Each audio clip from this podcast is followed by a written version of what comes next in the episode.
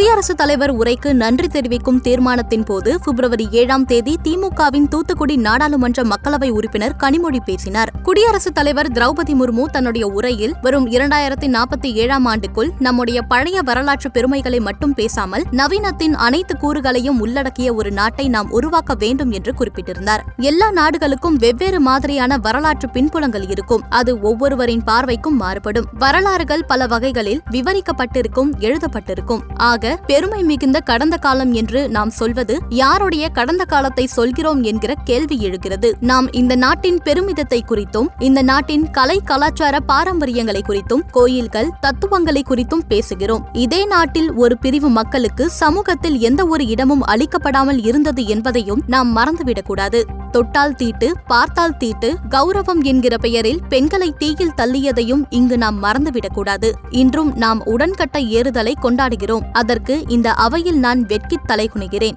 சர்வாதிகாரத்தை நோக்கி ஒன்றிய பாஜக அரசு இந்தியாவை இட்டுச் செல்கிறது. ஒரே நாடு ஒரே வரி ஒரே நாடு ஒரே சந்தை ஒரே மொழி ஒரே தேர்வு ஒரே தேர்தல் ஒரே நாடு ஒரே மதம் ஒரே நாடு ஒரே கட்சி போன்ற விஷயங்களை முன்னெடுக்க விரும்புகிறது. இந்த திட்டம் எப்போதுமே பலிக்காது என்பதை நீங்கள் புரிந்து கொள்ள வேண்டும். இந்த நாடு எத்தனையோ விஷயங்களை பார்த்துவிட்டது எத்தனையோ விஷயங்களை எதிர்கொண்டு இருக்கிறது இந்த நாட்டின் மக்கள் தொடர்ந்து போராடுவார்கள். நீங்கள் தொடர்ந்து மாநில அரசுகளின் வலிமையை குறைத்து மதிப்பிட்டுக் கொண்டிருங்கள். நீங்கள் தொடர்ந்து நாங்கள் செய்து வரும் பணிகளை கொச்சைப்படுத்துங்கள். நலன் சார்ந்த அரசாங்கம் என்றால் என்ன? இலவசங்கள் என்றால் என்ன என்பதை நீங்கள் புரிந்து கொள்ளவில்லை. நீங்கள் இதற்கு ஏதேனும் ஒரு பெயரை வைத்து அழைத்துக் கொண்டிருங்கள். ஆனால் நாங்கள் தான் முன்மாதிரிகளை உருவாக்கியிருக்கிறோம். சமூக நீதி மற்றும் அனைத்து தரப்பினரையும் உள்ளடக்கிய வளர்ச்சி என பல மாதிரிகளை நாங்கள் உருவாக்கியிருக்கிறோம். இது போன்ற விஷயங்களை உருவாக்க நீங்கள் மிக மோசமாக தவறியுள்ளீர்கள். ஆயிரத்தி தொள்ளாயிரத்தி அறுபத்தி ஏழாம் ஆண்டு பேராசிரியர் அன்பழகன் அவர்கள் இந்திய நாடாளுமன்ற மாநிலங்களவையில் உறுப்பினராக இருந்தபோது ஆளுநர்கள் மாநில அரசுகளுக்கு எதிரான ஆயுதங்களாக பயன்படுத்தப்படுகிறார்கள் என்று கூறினார். தற்போது தமிழ்நாடு அரசின் ஆளுநராக இருப்பவர் தமிழ்நாடு சட்டமன்ற உறுப்பினர்கள் ஒப்புதல் அளித்து அனுப்பி வைத்திருக்கும் இருபத்திற்கும் மேற்பட்ட மசோதாக்களுக்கு ஒப்புதல் அளிக்காமல் நிலுவையில் வைத்திருக்கிறார். இதில் ஆன்லைன் சூதாட்டத்தை தடுக்கும் மசோதாக்களும் அடங்கும். இந்த பிரச்சனையில் தமிழகம் மட்டும் தனித்து இல்லை. கேரளா மேற்கு வங்காளம் தெலுங்கானா மகாராஷ்டிரா போன்ற பல்வேறு மாநிலங்களிலும் இதே போன்ற பிரச்சனைகள் நிலவுகின்றன. சுருக்கமாக பாஜக அரசு இல்லாத மாநிலங்கள் அனைத்தும் ஆளுநரோடு போரிட வேண்டிய கட்டாயத்தில் இருக்கின்றன. ஒரு மாநிலத்தின் ஆளுநருக்கு எந்த ஒரு தனிப்பட்ட அதிகாரங்களும் கிடையாது. அவர் அம்மாநில அரசாங்கத்தின் அமைச்சரவை கூறும் ஆலோசனைகளின்படி நடந்து கொள்ள வேண்டும் என சட்டமேதை அண்ணல் அம்பேத்கர் அவர்கள் தெளிவாக குறிப்பிட்டிருக்கிறார்.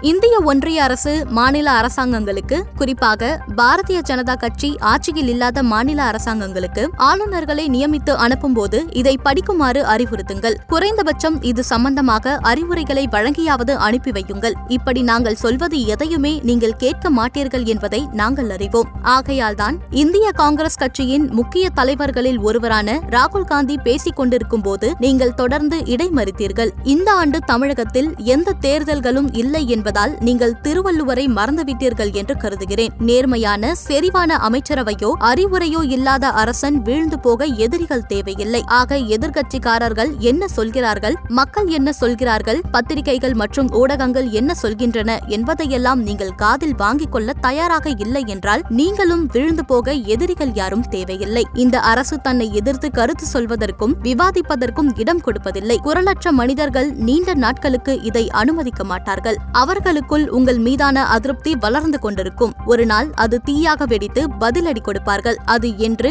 எப்போது என்பது உங்களுக்கு தெரியாது. நீங்கள் பயத்தை மட்டுமே பரப்பி இந்த நாட்டை ஆட்சி செய்துவிட முடியாது. இன்று இந்தியாவில் நிறைவேற்றப்படும் பெரும்பாலான சட்டங்களின் வரைவுகள் கூட அவை உறுப்பினர்களுக்கு வழங்கப்படுவதில்லை என்பதால் அவை உறுப்பினர்கள் எப்படி அந்த சட்டம் தொடர்பாக ஆழ்ந்து படித்து புரிந்து கொண்டு அவையில் விவாதிக்க முடியும்? காரணம் நீங்கள் சட்டங்களை விவாதித்து நிறைவேற்றாமல் திணிக்க விரும்புகிறீர்கள். கொரோனா வைரஸ் தொற்றின் போது இந்தியாவால் பல கோடிக்கணக்கான மக்கள் வறுமை நிலைக்கு போகாமல் காப்பாற்ற முடிந்தது என உலக வங்கியின் அறிக்கை குறிப்பிட்டதாக குடியரசுத் தலைவர் தன் உரையில் குறிப்பிட்டிருந்தார். ஆனால் அதே உலக வங்கிதான் மகாத்மா காந்தி தேசிய ஊரக வேலைவாய்ப்பு திட்டம் ஏழை மக்கள் வறுமை நிலைக்கு தள்ளப்படாமல் மீண்டு வர உதவியது என தன் அறிக்கையில் குறிப்பிட்டிருந்ததும் இங்கு நினைவு கூறத்தக்கது. அத்திட்டத்தை யுபிஏ அரசுதான் கொண்டு வந்தது என்பது இங்கு குறிப்பிடத்தக்கது. ஆனால் இங்கு வருத்தமான விஷயம் என்னவென்றால் கடந்த நான்கு ஆண்டுகளில் இல்லாத அளவுக்கு மகாத்மா காந்தி ஊரக வேலைவாய்ப்பு வேலைவாய்ப்பு திட்டத்திற்கான நிதி கணிசமாக குறைக்கப்பட்டு இருக்கிறது உலக அளவில் குளோபல் ஹங்கர் இண்டெக்ஸ் என்று அழைக்கப்படும் உலக பசி குறியீட்டில் அறுபத்தி ஏழாவது இடத்திலிருந்த இந்தியா தற்போது நூற்று ஏழாவது இடத்திற்கு முன்னேறியுள்ளது. கிட்டத்தட்ட நான்கு கோடி இந்திய இளைஞர்கள் வேலை தேடிக் கொண்டிருக்கிறார்கள். இதுதான் நீங்கள் பேசிக் கொண்டிருக்கும் வளர்ச்சியா?